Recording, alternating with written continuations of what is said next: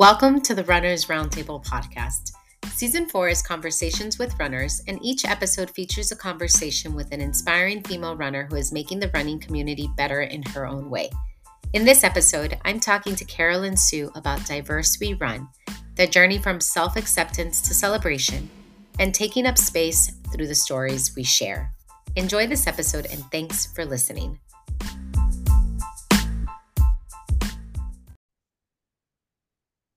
Welcome, everyone. Another episode, season four, Runner's Roundtable, where this season is dedicated to female runners who are inspiring us to make the running community better and who are making the running community better themselves. And today I'm joined by Carolyn Su, and I'm I'm really delighted to be able to talk to you because I just discovered you. back and discovered you. That's like such a weird way to say it, but I just discovered you on Instagram back in October. And it was when, and we don't have to go into it at all, but it was when everything with Tracksmith was going on. And I went down the rabbit hole of Tracksmith, and I was like, I, I call it like one, it was a popcorn moment for me where I was just on my phone. Like, I'm like, oh, let me follow the different people who are commenting here or people who are being tagged here.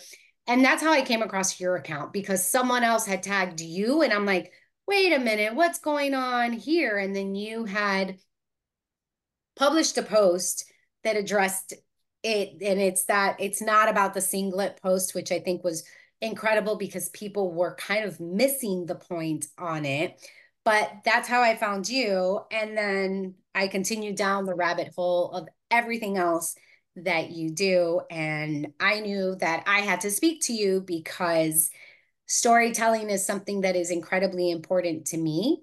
And it's through stories that we adults learn and grow, right? When we're younger, we go to school and we learn math and we learn how to read and we learn how to write. And but once we become adults and we've learned the math and the reading and the writing, there's still, we still have to continue growing and evolving. And I find that that happens through stories and through learning and hearing other people's stories.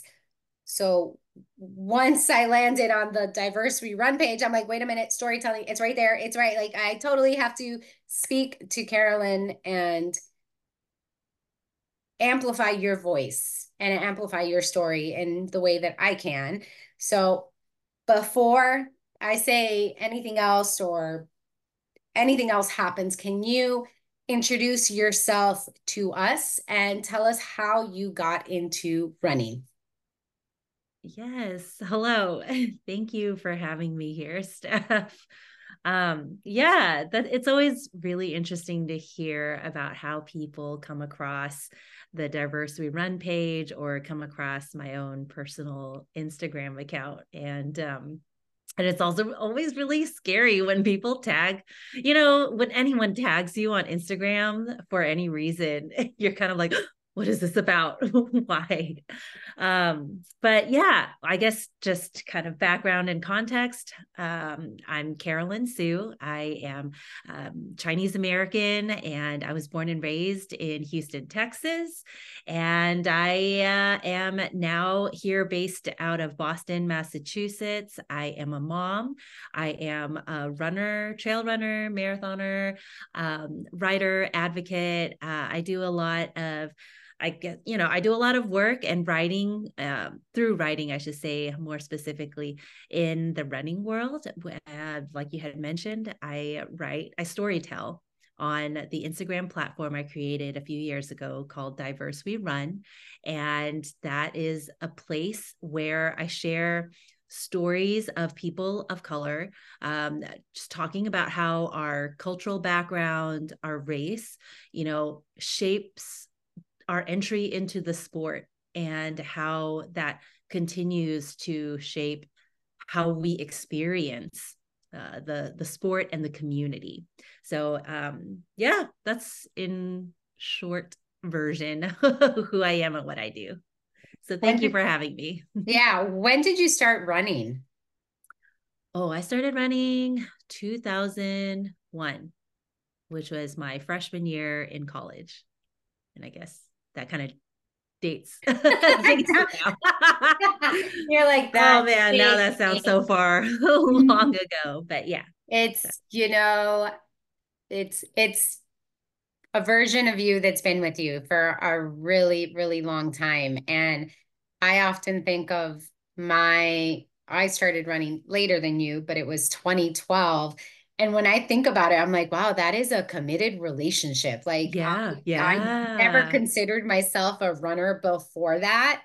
And here I am eleven years later. And I'm like, oh, I'm still doing this. Like, this is, this has to be love. Like, this is true oh, love at this mm-hmm, point that I'm still mm-hmm. doing that. So you start running in two thousand one, but I know you did not start being an advocate, right? So what happened along, I guess what happened between two thousand one and I think I saw that twenty nineteen is when you started the Diverse We Run. So what happened in that time that you're like, huh, there is, there is a, there's a gap here. Yeah. And let me kind of fill that gap. Yeah. Okay. Like, so what happened in the last two decades? Oh, I mean, I think for anyone who has been a runner for even like more than a day, you uh, know how running can be such a medium to teach, teach us about ourselves and about life. Right. And, um, and if you allow it to, running really shapes uh, who we are in, as we go through all the different seasons and eras, uh, of our identity, right? Growing as a person.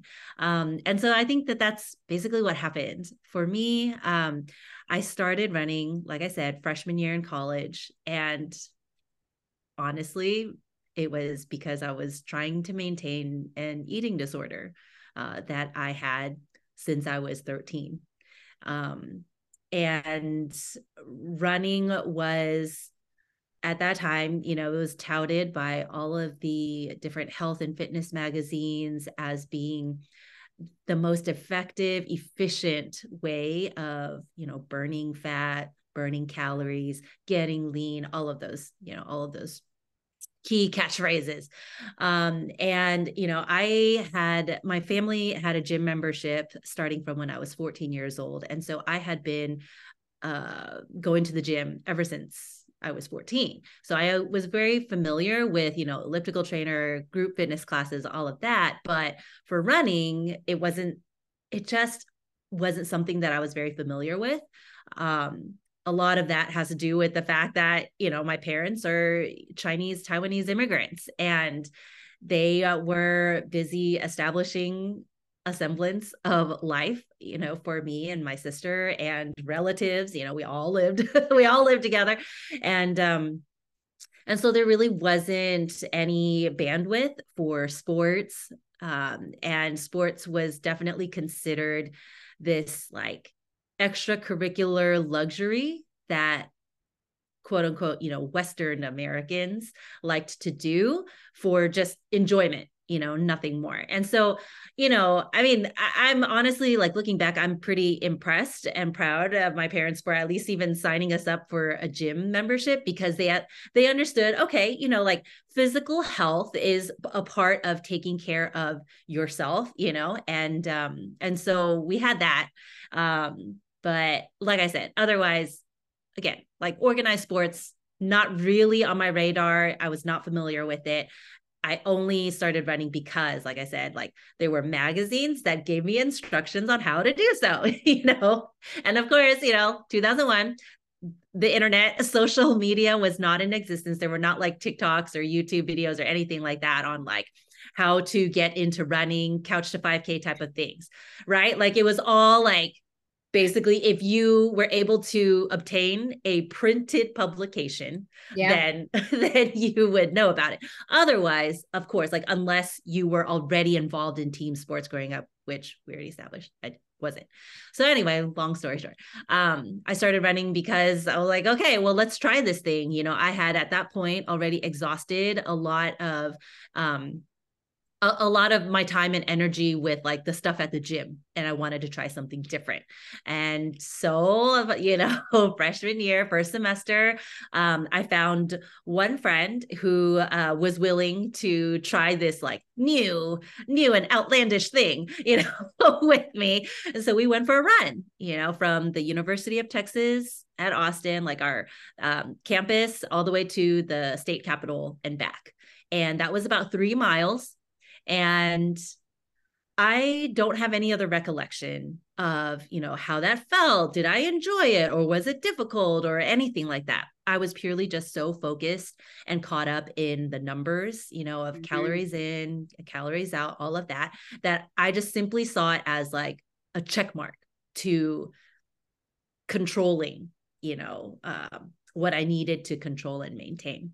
And, um, and that kind of continued on. Um, and that's kind of, that was my relationship with running, um, until I don't even remember which year it was, maybe two or three years later into college, where I was home visiting my parents, uh, for the summer, and I was out for a run. And in the distance, I saw an auntie in our community, an older older Chinese American woman.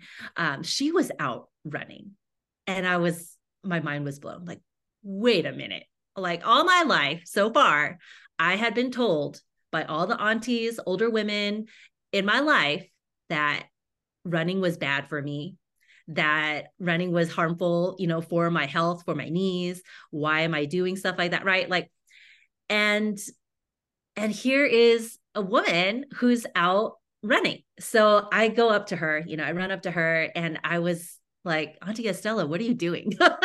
and, and it turned out, um, she had been running for years. And not only that, she had been running what was called a marathon. And, um, she had run the Houston Marathon for, at that point, at, uh, like ten, eleven years in a row. And she did that because she was a nurse at Memorial Hermann Hospital, and they have a uh, charity team that runs for the Houston Marathon every single year. And I just, that was paradigm shifting for me, because here was this woman who was from my community, who looked like me, and who was doing something utterly just like I, I had just never heard of before. And what was this distance called a marathon? twenty-six point two miles. And she had run it multiple times. What?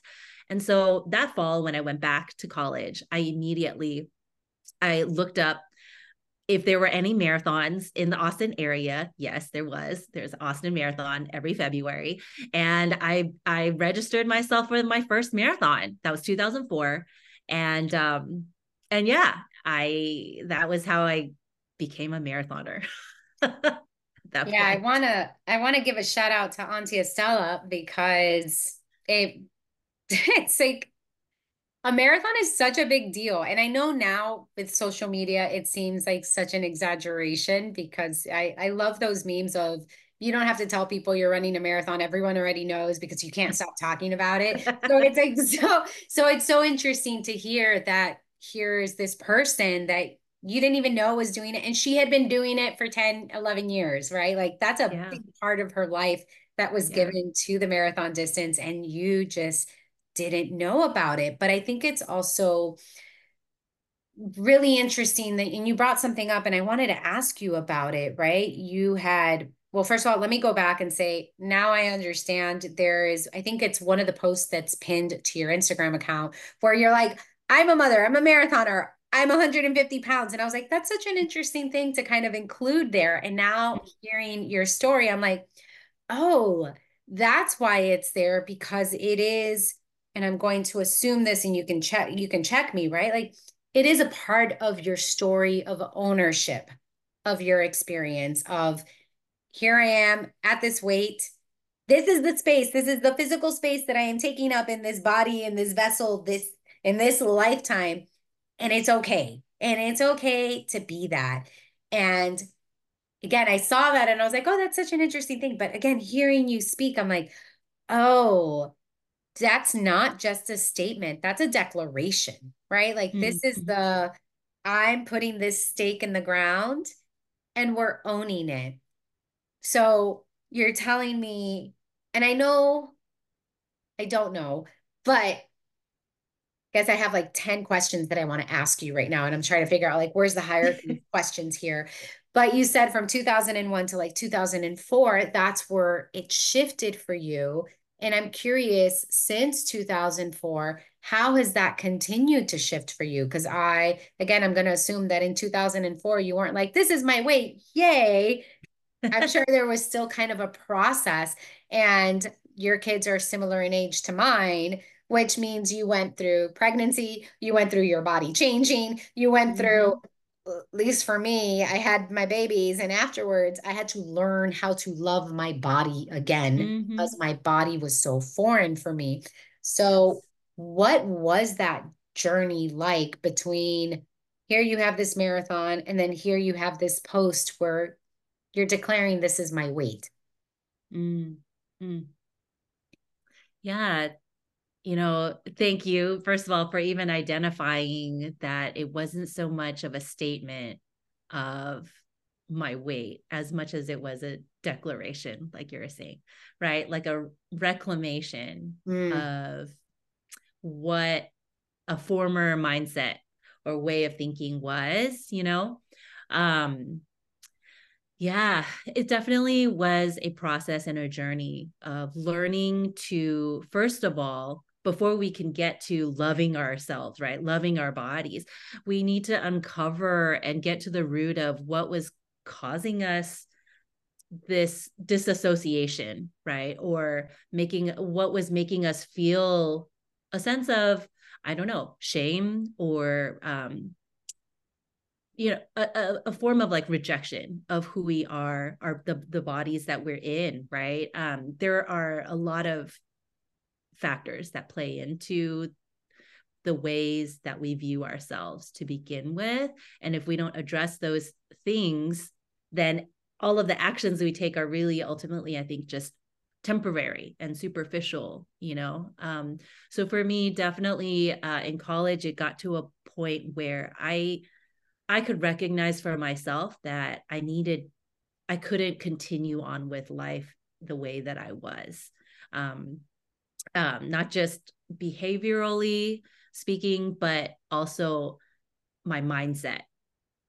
Um, because there were, it got to the point where I couldn't leave my dorm room without comparing myself and measuring myself, you know, to every single female that I would pass in the, the hallway, on the quad, in the campus, and, um, and every, every social gathering, um, all the time spent around food, which is very social, you know, um, all I could think about was numbers, you know, it was all about calculations. And it was, there was this fear of rejection underneath it all that was tied to that, you know, and as I've, you know, become a mother, as I've grown into adulthood, I've been able to parse out a little bit more uh, about like how those feelings became so tied together. And um, I know a large part of it for me is, you know, being an Asian American, Asian American female, growing up in a majority white centered culture. And w- While I, my parents and the immigrant community around me definitely instilled a very strong sense of, you know, cultural pride. Um, and at the same time, I operated, I felt like I existed and operated in what I considered the real world, the real life, you know, of not, of being, of looking a certain way that was deemed as less than. And, and I think that played a lot into my sense of um, worth and place in life. And, um, and there was a strong fear of being found out as other, which is silly in a way, like, as I, you know, when we think about it, because it's like, I can't change, obviously, like, I don't look white. I can't, I can't change the way that I look, obviously.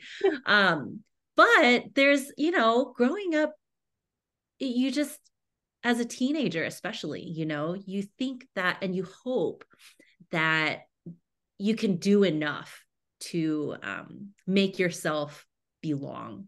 Um, and so anyway, all that to say, I, I had gotten to a point where I realized, like, I can't continue to exist and live like this. You know, I, I at that point, right, like thirteen years old all the way through, I think I was at least like twenty-one maybe at the time.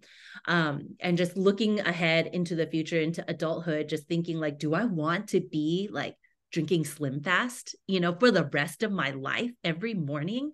You know, what if I become a mother? You know, like, mm-hmm. is that the example I want for my kids? And just thoughts like that, that I was like, and I, and I need to free up bandwidth for myself emotionally, mentally, to think about other things, like to live life, because that I was not living. I was existing and moving through life. And so that was when I decided to seek counseling. And I, I mean, thankfully there were, you know, campus therapists, um, guidance counselors. And, um, and even though I only saw her for a few sessions, um, she helped me just to at least identify, you know, um, go through the processes of identifying like, um, what my beha- what are, what my behaviors indicate of what's actually going on internally. And, um, and she helped me to recognize that, again, a large part of my culture came from, um, holding, holding together all of our stresses, our burdens, our problems, and never seeking help. Because if you, you, you just don't want to burden other people. Right. But when we don't express our emotions, they'll come out. And they can either come out in healthy ways or unhealthy ways, right? And so even just something like that, like, helped me to recognize, like, I can, I need to, and I can express how I'm feeling. And more so than that, I can ask for help when I need it, if I need it, right? Um, yeah. And so, yeah, like, that was kind of the beginning of learning to reconnect with my body, with myself. And I will say running, even running that first marathon, um, it took a while before I could, before running shifted from being a, a tool, a mechanism, to feeling a sense of control, um, into being a source of joy and empowerment.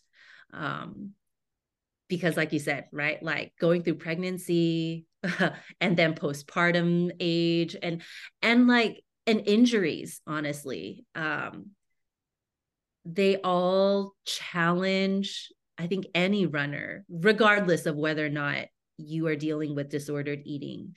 Um, those periods in a woman's life mm. will shift your sense of identity and really challenge you to ask yourself where you are basing your identity, where you're, what, where you're drawing that, that from. Right. Um, and I think uh, we see this a lot online now, um, but we can get so tied up in our identity as a hashtag mother runner, or mm-hmm. like a fast runner, or whatever kind of runner. And, um, And as soon as either we get injured, or, you know, we get sick, even, you know, like COVID, um, or we become, a, a, we get pregnant, right? Like all of these things will change, change how we are able to show up in the sport, and also show up physically, right? Like our space, the space our body takes up.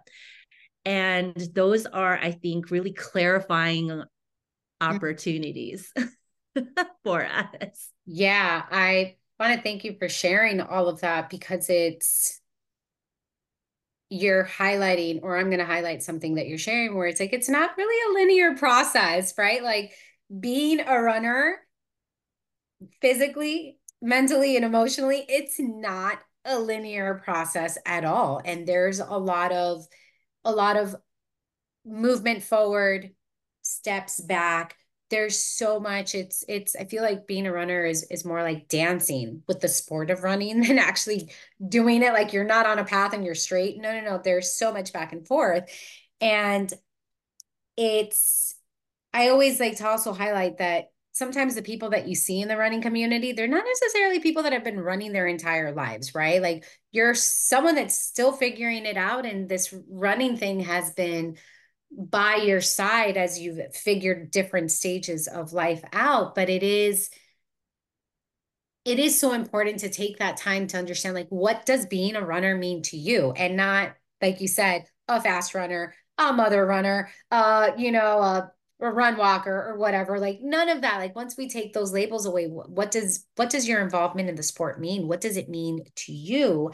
And I want to quote you right now, if that's okay, because you said something in one of your posts and it really, really landed with me. I absorbed the disdain I witnessed, and I sought to distance myself from other Asians. And mm-hmm. Again, I read that, and hearing you speak now, it's like, oh wait, here is this person that tried to distance herself and now is a cheerleader for diversity, right? Like, a cheerleader for getting people to come closer to those more marginalized identities instead of distancing some, distancing themselves. And the reason why, and I've, I think I've shared this story here on the podcast before, the reason why I loved those words is because I, I live in Miami. If you've listened to any episodes, you know, I live in Miami, and I am part of the dominant culture here. I am part of the dominant look here. I speak the language, I eat the food, you know, like, I'm, my, my family's Colombian, my husband's Cuban, like, we fit the dominant culture of Miami. And even so, growing up, and I'm first generation American, growing up, I loved the Colombian culture. And it was very much like, I never went to Colombia. I actually didn't go to Colombia for the first time until I was thirty-three years old. And it was because my mother was terrified of taking us there, because she was terrified we would get kidnapped and murdered. And, you know, that's kind of the legacy of Colombia for me and the story I told myself. So when I went at thirty-three years old, I was like, I am reclaiming part of my culture here. But I did go through that phase of loving the culture. And then I think by the time I hit middle school, it was, I guess, I don't want to say it wasn't cool to identify with the culture, but it was definitely one of those of, no, I didn't want to speak Spanish because everyone around me spoke English. And I would call myself, once I got older, I would call myself una Latina arrepentida. Basically, like, I am, I am repenting, or I am like feeling bad that I was this. And I'm just trying, I'm trying to learn how to reconnect with that, how to reconnect with that identity. And even then, and even now, I very much so feel in between of, I, and the example I give is usually, it has to do with Spanish, right? Where I speak enough Spanish and I speak it well enough to not be truly American, which I don't even know what that means, but I don't speak it well enough to be truly Latina, which I don't know what that means either. So that statement was one of those where, again, like, and I, before we started recording, where I'm like, oh, parallel paths here, where there was that moving away and then now trying to reconnect, but reconnecting as an adult, understanding that what it means to be a Latin woman, what it means to be with Colombian heritage, it's not a monolith. And my experience is just that. It's my experience. It's not necessarily representative of everybody else's experience.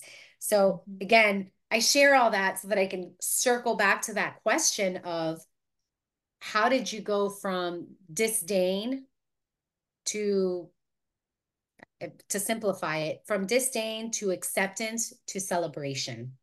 Mm-hmm. Yeah. Yeah. I- You know, you're exactly right. I think we toe that line between generalizing our entire people group, our community, while also, though, acknowledging that each one of us has such unique experiences. And there's just, there's so much nuance, because you can be a do- like you can be a child of immigrants, but then also depending on where you're living, you know, like regionally, your experience then growing up, straddling these two different cultures or multiple cultures can be very different, just based on the people around you or the environment around you, the authorities around you, all of that. And um, just to acknowledge that, I think already is very important and very powerful. Um, I think that for me personally, there definitely was a, uh, a connection, right, between my own journey of uh, self-acceptance, you know, or I should say getting in touch with my, myself, my body. Um, and that was, I think, parallel. A lot of it was parallel to me finding my own voice and, um, turning back towards my own culture and heritage. Um, I will say having my daughter, my first child, really brought me to a, um, like, what's it called? I can't think of the word, but it, it made me have to uh, reckon with my mm-hmm. own, uh, my own issues, I guess you say, with my culture, because it could, like, none of quote unquote my issues were were mine anymore, were my own anymore, because anything that was left unresolved within me was going to impact m- my daughter, you know, like that's just how it is when you become a parent. Um, and so along the same lines of thinking, you know, when I was younger and thinking like, do I want to be on Slim Fast, right, the rest of my life? This is the model that I, I is this example I want to model for any future children. It was a, along the same lines, right? Like, if I am still in some way rejecting my own culture because I'm trying so hard to be accepted as white, what is that communicating to my daughter then, you know, about who she is? How is she going to view herself? How is she going to learn to show up in, in the world, right? And that was, again, everything is still a journey and an ongoing process. So I really had to kind of get to the root again for myself of like, why did I feel like I needed to reject, you know, or like distance myself from my culture, you know, and just needing to recognize like, oh, it's because I associate, I, I, the way that I saw people in my community and elders in my community being treated with such disdain, um, or discrimination, you know, growing up, like, instead of being able to, as a child on obvious, you know, like instead of being able to identify that the ways that they were being treated was wrong, I internalized yeah. the, the, the shame, you know, and, and that's what made me want to distance myself from my own people, when really it should have been the opposite happening. Right. And so even recognizing something like that was very pivotal and key to me taking the steps to check myself, you know, whenever, like, whenever we encountered something that was cultural, such as, you know, in nearby towns when there would be um, events uh, celebrating Lunar New Year, instead of me being like, oh no, we don't need it, we don't need to go, checking myself to be like, whoa, whoa, whoa, like, why am I having that, that yeah. um, automatic response? And is it valid? No, it's not. And would it be beneficial to my, uh, to my family for us to make the effort to attend? Yes. So, you know, like walking myself through that kind of thought process, like little by little, I felt like I was growing alongside her as my daughter was growing. And, and that translate that carried over into learning to use my voice for things too. Um, because even early on in preschool, um, The, the the preschool nurse kept mixing up my daughter with the one other Chinese girl uh, in the school, like not even just in her class, but in the school.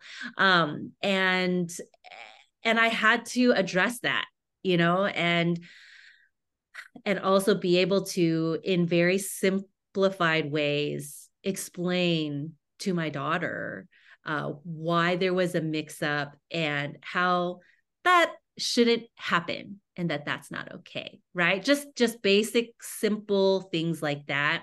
Um, and learn, learning to not shy away from these very real and necessary conversations, you know, that we have to have.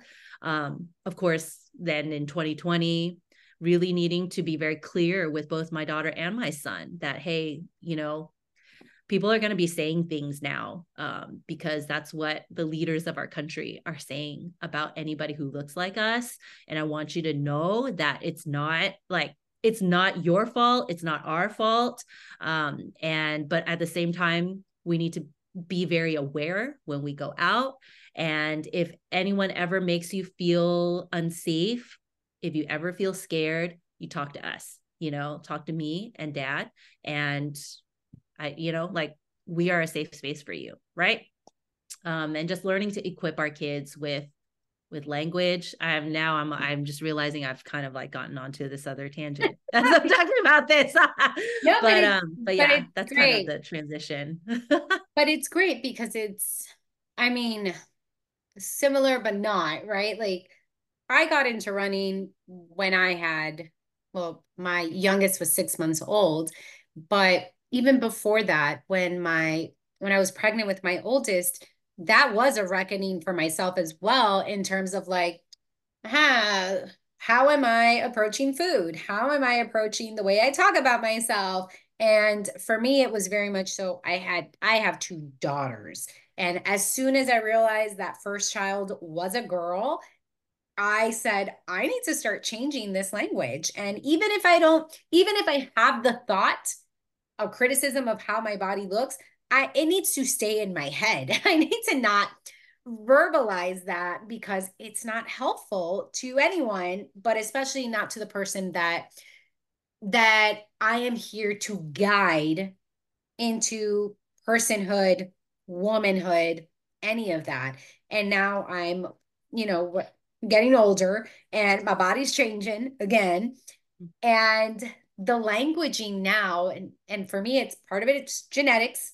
Part of it is just, I, I am a petite Latin woman, which means the older I get, the curvier I'm getting. And I try really hard to exercise and stay healthy, but you know what? It's fine. So the story for me has very much so changed of like, my butt's getting bigger. How can I make it bigger? Cause I just know, I just know the genetics of my family, it's going to be a big butt.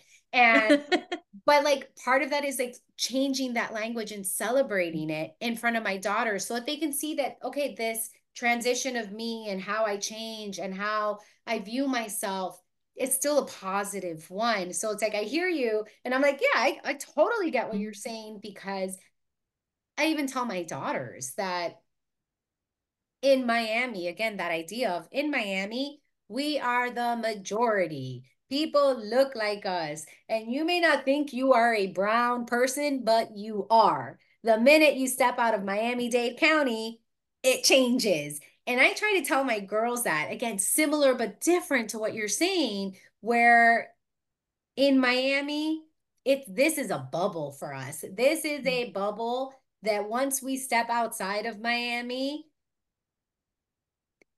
just doesn't exist anymore. And I do try to prepare my children for that of like, you're dark haired, you have darker features, you are, I mean, they're going to look like me. They're going to look like me. So just want to say, like, I hear you and I feel that because everything we do, or at least for me, you know, once I became a mother, I put more thought into how I show up. And I have put more thought into how I, it's like how I show up and how I am taking up space. And then again, how I am ce- celebrating all these different things for me. And Miami, a lot of people, it's shifting, but in Miami growing up for me, it was always like, oh, you're Cuban. And it's like, no, there's, there's other, there's other Spanish speaking people here. Like it's not Cuban. And even with my daughters now, I have to tell them, like, when people try to guess where they're from, because that's a big thing here. And I don't know if that's big for you too, of where are you from? People will always assume Cuban. And I'm like, okay, but make sure you say the Colombian part too, right? Mm-hmm. Because that's a whole, that's a whole family lineage that yeah. Yeah. has made you possible. So make sure you tell people that one as well. And so I thank you for sharing that, because I, I do feel that for, for many people, parenthood is that is a big cataclysmic thing that really shifts. Because I tell, I, and I think about this a lot of, oh, I'm a model of womanhood for these girls. Just mm-hmm. like I am a model of someone in relationship mm-hmm. with other yeah. people for them. Yeah. And I am in a, in a relationship with their father, and they are seeing that, and kind of, that's how they're starting to build their worldview up until, yeah. you know, they go out on their own and experience will mm-hmm. teach them otherwise. But I just, I really appreciate that you shared that, because it's running, and I'll bring it back to running, where it's, it's never really just about you. Mm-hmm. And a lot of your message in particular is that, that, yes, I am one person, but I'm here to show you that someone who looks like me can look like you, can do all of this too. And there's power in that.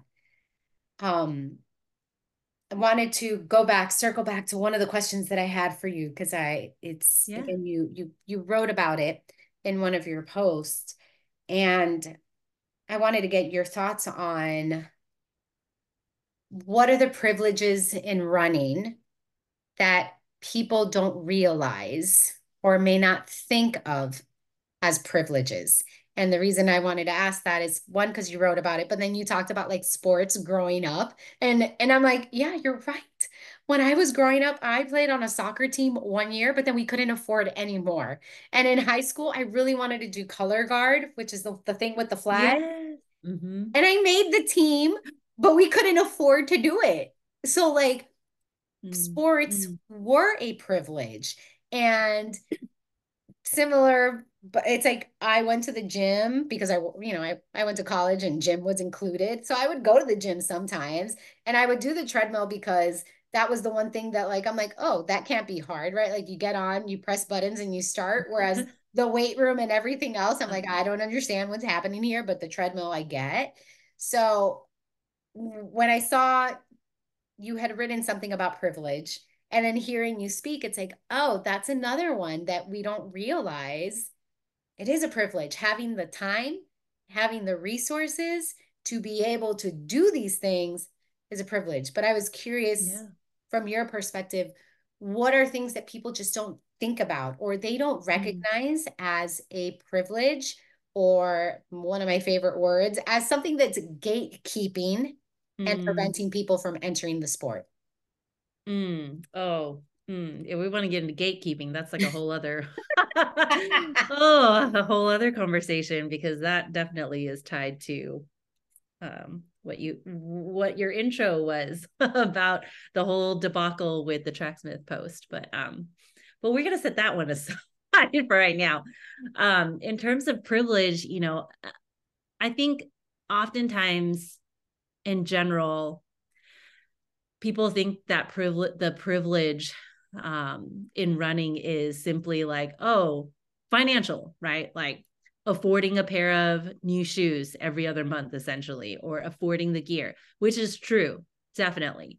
Um, I think it's more systemic and broader than that, right? Like when, it, when we talk about representation even, and resource, access to resources, that is a broader issue, like starting at a young age, right? And I think, and Alison Desir talks about this in her book, Running While Black, um, right? About how even if we look back um, in our country's history, not even that long ago, and about who who was allowed to live in what neighborhoods, in what areas. And it still holds true today, right? Mm-hmm. Um, you'll see that majority of people of color have been relegated into neighborhoods, subdivisions, cities, uh, where everyone is either really crammed close together, or the uh, road system, you know, like roadways, sidewalks are not well kept or taken care of. So that's also like tripping hazard, danger. Traffic is not control uh, uh, regarded, um, taken care of either. So that's also another risk. And then you have very poorly funded schools um, or community centers. Um, and when you don't have schools that even have decent, you know, track and field or sports programs, how are you going to get, how are you going to get students exposed, right, to, to these different sports, um, or to even participate in a sport in uh, that will be supported enough for them to enjoy? Um, because no one wants to show up at a track meet with like scrubby, scrubby gear and then be expected to compete at a high level um, against well-funded schools, you know? Yeah. Um, so there's that level, I think, of privilege.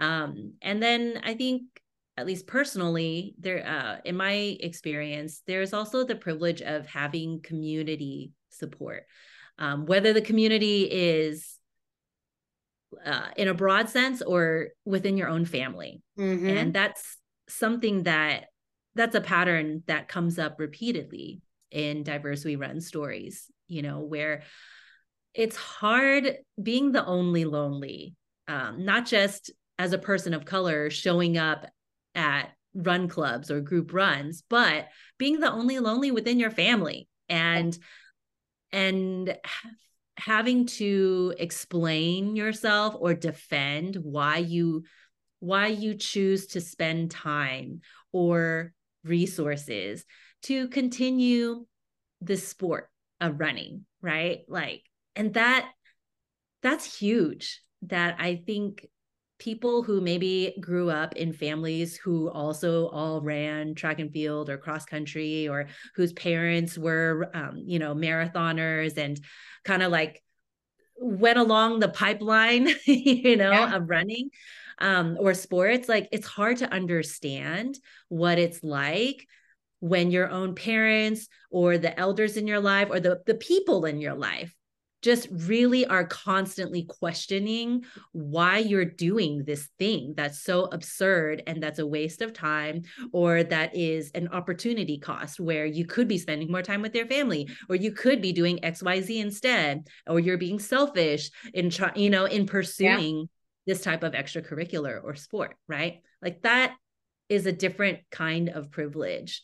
And in, uh, and I think unfortunately ends up keeping a lot of people, or like taking a lot of people out of the sport eventually, you know? Um, and I had another idea, but then now I just lost, lost my train of thought, but no. I feel like that's a big one. The yeah, lack of community.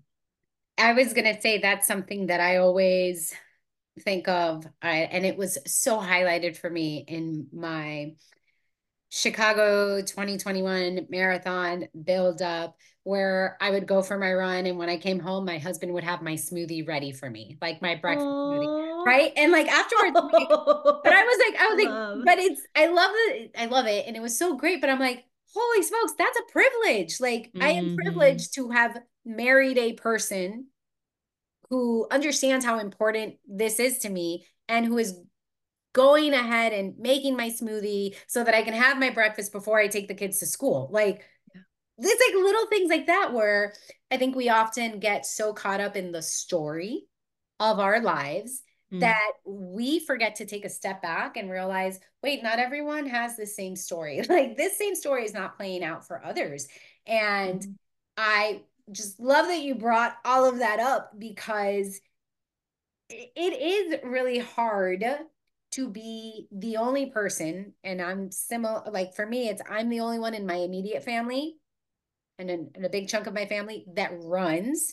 However, all of them support my running, and I have done what I can to build a running community for myself, so that even though the people in my house don't necessarily understand it, I do have people that I can turn to that do understand it.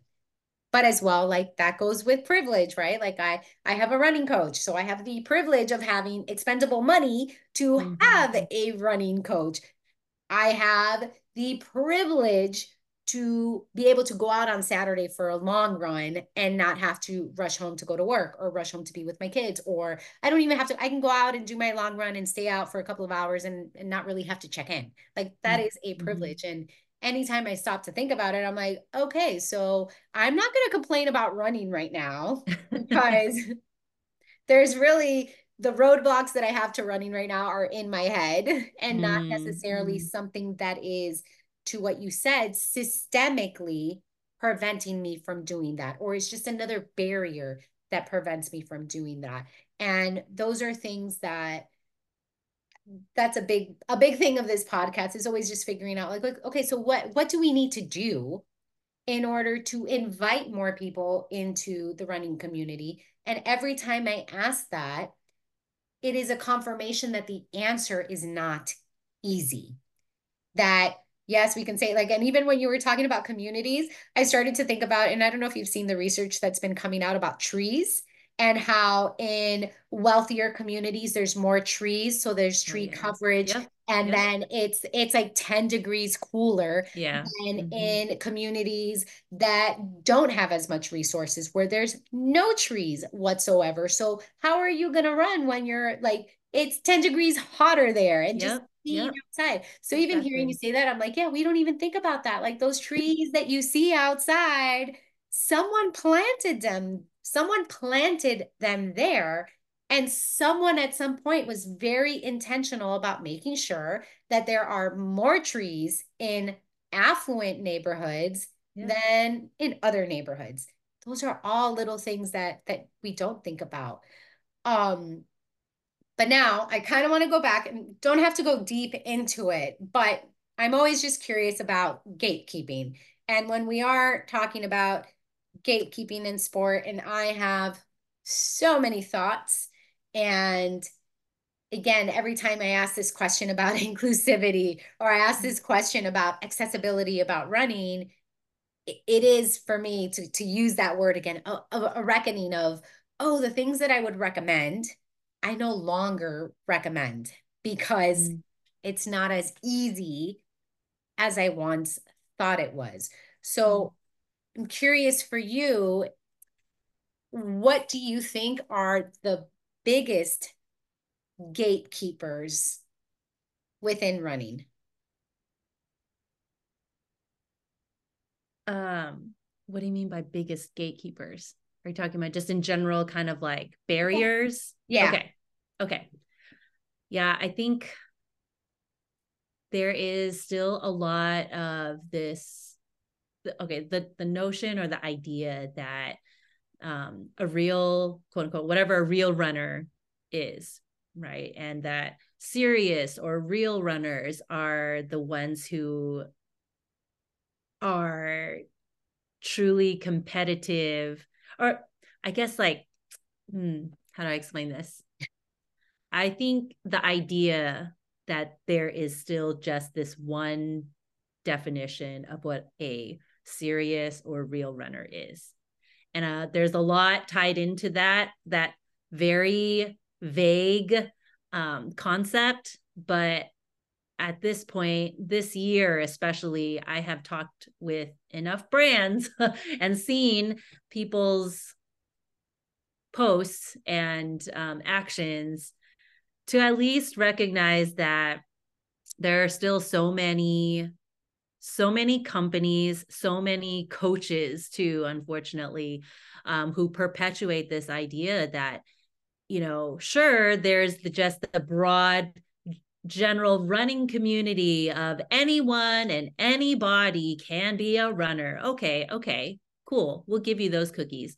But if you're a serious runner, right, then you're, you're going to be ultra competitive and you're going to be wanting to like push yourself in this very defined way to want to either like qualify for Boston or qualify for the Olympic Trials marathon. And you were going to be, you know, just like you're without, without people actually saying it, they're saying it, of like that very stereotypical, historically used model of what a runner is, which is like thin, affluent, white, who has the resources to pursue these like arbitrarily defined, you know, qualifying races.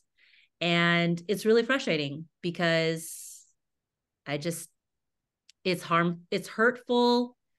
It's not allowing, it's not encouraging more people to participate in the sport or promoting longevity when you're continuing to still categorize and differentiate between, uh, I don't know, what an, an amateur runner versus what, what, unless you are a professionally paid elite runner, there's no other, you, everyone else falls within this other category, right? Um, but unfortunately, I think a lot of, a lot of brands, a lot of, I don't know, industry leaders still very much um, believe that there is this other definition of a runner, and those are the people who are going to get their attention. And those are the people, and uh, yeah, those are the people who are going to be, um, uh, what's it called? Elevated mm-hmm. and um, amplified and asked to speak, and, you know, all of that. So, you know, I, That's just, that's what the reality is right now. Yeah. And I just have to choose to um, remember that there is a whole contingency and community of people who um, are pushing back against that concept, mm-hmm. that idea, that narrative. And hopefully we will continue to grow. um, and yeah, that's, those are my thoughts on that. Yeah. I mean, it's, as I'm hearing you speak, I'm thinking back to just multiple posts that I see online, um, which this year I felt were incredibly heightened around uh, the Boston Marathon and then Tracksmith. And then I feel like we're going to start seeing it now that New York City announced that they're no longer going to be accepting time entries and stuff like that. And I didn't see that part. I oh yeah, yeah, yeah. It. They just oh. announced it. Uh huh. Uh huh. So I, so I have a feeling, or not. I have a feeling, but it is such a common thread of, if you work hard enough, mm-hmm. you'll get there. And I'm like, what the heck does that even mean? Like, get where? Get where? Right? And I'm like, but I'm working really hard. Like, yeah, this right. is hard work for me. My, you know, I ran this morning and it was an eleven minute mile for four miles. And that, let me tell you, that was really freaking hard. And it's mm-hmm. not for a lack of working hard that I'm not meeting whatever these prescriptions. And that's me personally. I I would say the past few years has been, uh, I'm paying more attention to who I'm following online in terms of reminding myself that being a runner means, for me, at the most basic, is that you're committed to going out and running, whether you're doing it fast, quote unquote, fast or slow, or you're walking. The fact that you have committed yourself to go out and do that, you are a runner. So yeah. I find that when I first started on social media, it was great because everyone was just sharing. We're all so new to it. And then I would see little by little, the accounts that had the biggest followings were the people that were the fastest. And I'm like, yeah. but wait, what about everyone else? And like, aren't we all just doing this for a hobby? Like, aren't we all just like, you know, don't we all have... There's a privilege in that, honestly. To run is even, there is a privilege because to running means you have free time to do mm-hmm. the running. And yeah. the longer your distance that you're doing, that just, that is more indicative of the free time that you have. If I'm mm-hmm. training for a marathon, that means on Saturday morning, I have three to free, three to four hours of free time yeah. to run, right? Yeah. So that for me was this whole this whole trajectory of Instagram was, oh, I just started running. I was so excited. And then all of a sudden I was like, wait a minute, I, I need to do Boston because everyone's mm-hmm. doing Boston mm-hmm. and all the accounts right. with the big followers have Boston. And everyone is saying that progress as a runner means that I get to this level of Boston. Yes. Right. And mm-hmm. let me tell you, I worked really hard, and I swear one day I'm going to take a picture because I have in my journal from years mm. ago, it was a five-year plan of mm. how much time I needed to take off each year mm. and progress in order to meet that qualifying standard. And I've told this story so many times, but I really, I really get riled up about this. So thank you for giving me this space here. Yeah, but yeah, girl. Go I ahead. thought, I thought that in order to be a runner and to really like progress and, and grow as a runner, that I needed to have that Boston Marathon, that I needed to have that Boston qualifying thing. And mm-hmm. thankfully for me at the time, my run coach was like, why do you want this? Like, it was very simple of like, right. is this for you right. or is this for someone else? Yeah. And when she asked me that, I was like, oh, this is for someone else. And let me tell you, that sent me down a spiral of figuring out and then remembering that the reason why I started running, first of all, I started running for my daughters because I wanted to be a good example for them. But then I fell in love with it for myself because I was just curious as to what I could do. And I yeah. realized, oh, chasing these numbers is chasing someone else's goal, which yeah. is making running feel like a chore. So mm, mm-hmm. anytime I see now when people start saying, if you work harder, or I just, or I even hear people say, I just have to work harder to do that. And it's like, no, like, aren't you, aren't you already working hard? I, I want to meet the person who is, who, who goes out for a run and is like, that was the easiest thing. That was so delightful. Let's do it again. Because that doesn't, I mean, I maybe have like one run like that a month where I'm like, that was a great run. Yes. Most of my runs are kind of like, all right, Steph, like I have to convince myself that I can do it. So to me, that is part of, part of this conversation of gatekeeping, of this messaging that some people send out and some brands of, if you work hard, you'll mm-hmm. get this. Mm-hmm. And let me tell you, this is a lesson that I'm teaching my children now of like, yeah, you know what? You can work hard and still not get it.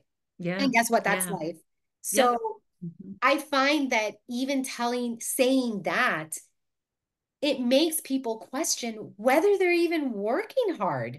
And it's like, mm-hmm, but they are. Mm-hmm. Like yeah. you're doing it. So I'm hoping, I'm going to put my hope in yours, and I'm going to borrow some of your belief here that things are changing, because when you tell people that being a runner means doing this race, or being a runner means working hard and doing this and doing that, we're setting, we're placing running in this box yeah. mm-hmm. that does not take into consideration how unique each and every person is. Exactly. Yeah. Word. I'm like, oh yes. All the snaps. So that's why, yes, mm-hmm. that's why I appreciate, and uh, here I'm, I'm going to bring it all back together as we start to wind this conversation down.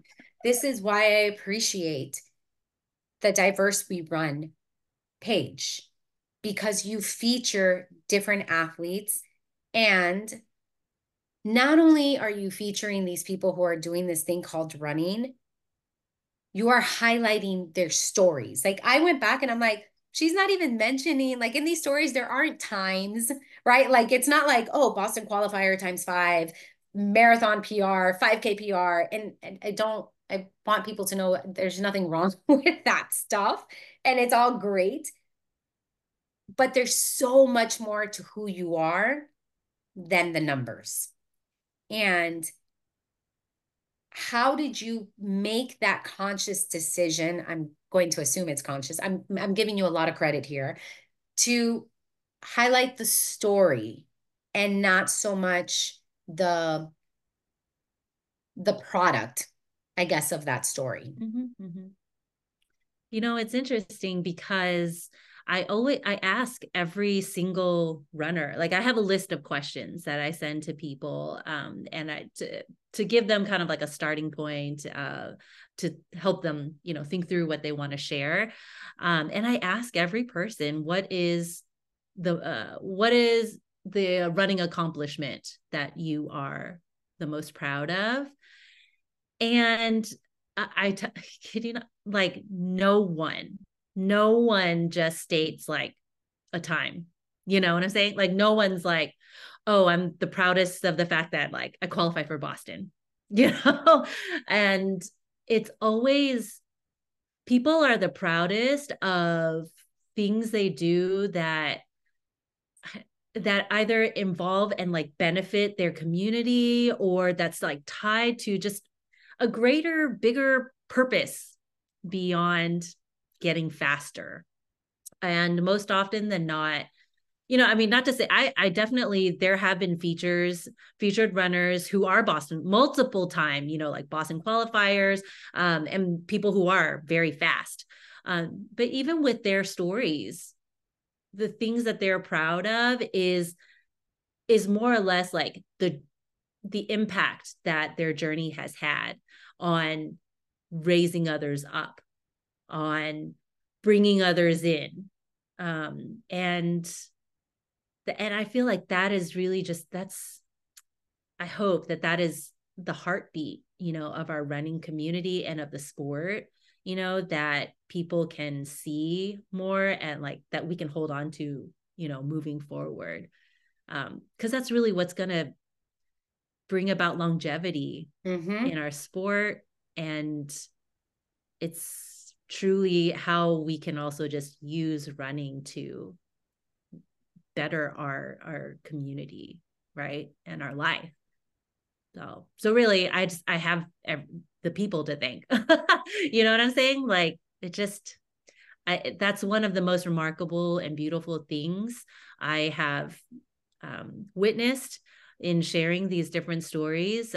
That at least, you know, from my perspective and from the like, you know, couple hundreds of athletes whom I featured, you know, people of color, we show up in the sport for reasons greater than ourselves, mm-hmm. you know? Yes, people definitely want to take care of themselves, like their own health and wellness. Um, but there's always this underlying sense of altruism, you know, that, that is like moving people forward. And because for the most part, runners, athletes of color, it's there's a, there's a cost, you know, to us showing up in this in the sport where we are still um, the minority in many ways, right? There's a cost and there's a risk, um, but yet people choose to do so repeatedly, you know, day after day, week after week, month after month, because for others, you know, yeah. and. Um, And that's, I don't know, I, that's just, that's beautiful. Every time I think about that, I'm just like, mm, yeah, like perspective, you know? Yeah. And it's also just even thinking of some of the ones that I read where it's like, you have a lot of people who are the first, the first in their families mm. do this. And it is them being the first. And I hope everyone realizes this, where it's like, you're, you're the one that is creating a new path forward for everyone around you. Whether it be that your parents see you running and then they get curious and want to do a five K, or that you have children and then they want to, they want to think about doing that as well. So it's, mm-hmm. it's never, and again, it's never really just about you, right? Like running may feel like a very individualized sport when you're in it because you're the one doing the running, yeah. but there's always, always someone that is watching, and there's always, there are always people that you are inspiring without even knowing it, right? Like when you share your story, you have no clue whose heart it's going to touch, which mm-hmm. is why it's so important to share those stories. Mm-hmm. So, all right. Can you remind us, what are the social media websites that we can follow you on and find out more about you? Yeah. So of course, you know, you can follow Diverse We Run on Instagram. Uh, that's where all the storytelling uh, and of uh, different runners happens. And then my own personal account is I Run for the Glory. And that's also on Instagram. I do have a website, I run for the glory dot com. And if anybody I don't know, uh, wants, there's like a inquiries section too, if you wanted to email me or reach me. But of course, you can always slide into my D Ms on um, on Insta. So that's primarily how you can reach me. What do you have coming up that we can celebrate you in?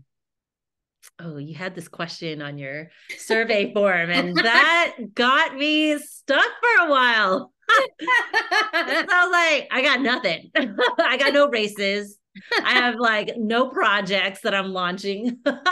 But honestly, it did make me think, okay, what I can celebrate and what I am celebrating right now is the fact that, well, I just turned forty, and it's just this new, I feel like I'm entering this new era of life where I want to, uh, I want to feel more comfortable in my skin, in who I am. You know, as you were referencing earlier, there's just a lot changing in a woman's body at this stage of life, but also just, you know, I just, I, I feel ready. I feel ready to take, take a bet on myself. I feel mm. ready to stand in my strength. And I just, I feel ready to act even when afraid, you know, and to step out in faith over fear in this next year. So yeah, that's what I'm celebrating. That's what I would like to share.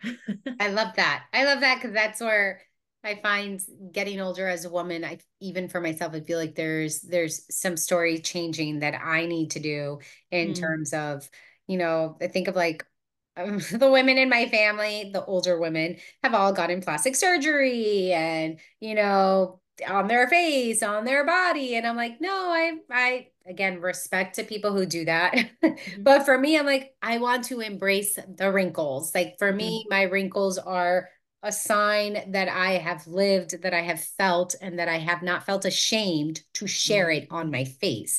So mm-hmm. I find that the older I get, I'm like, all right, let's just, let's just bring it all on. And can I, can I laugh louder? Can I, can I try to get myself to actually cry? Cause I have trouble with crying, even though I feel it, I'm, even oh. though I feel it, I'm like, I can't, I can't, I, I try. So it's like, can I just feel more deeply into everything and not feel like I have to apologize for feeling mm-hmm, deep. Mm-hmm. So right. I love all of that. Okay. Final, final question. And thank you so much for all the time you gave us. Final question is just, do you have any final words for us? Oh gosh. You know,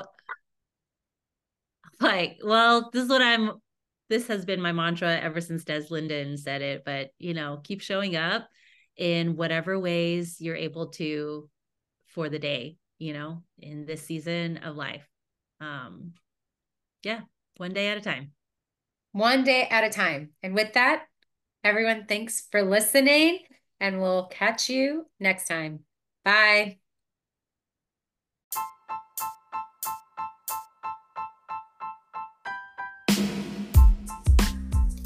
Not only are we our stories, but we are also changed by the stories of others.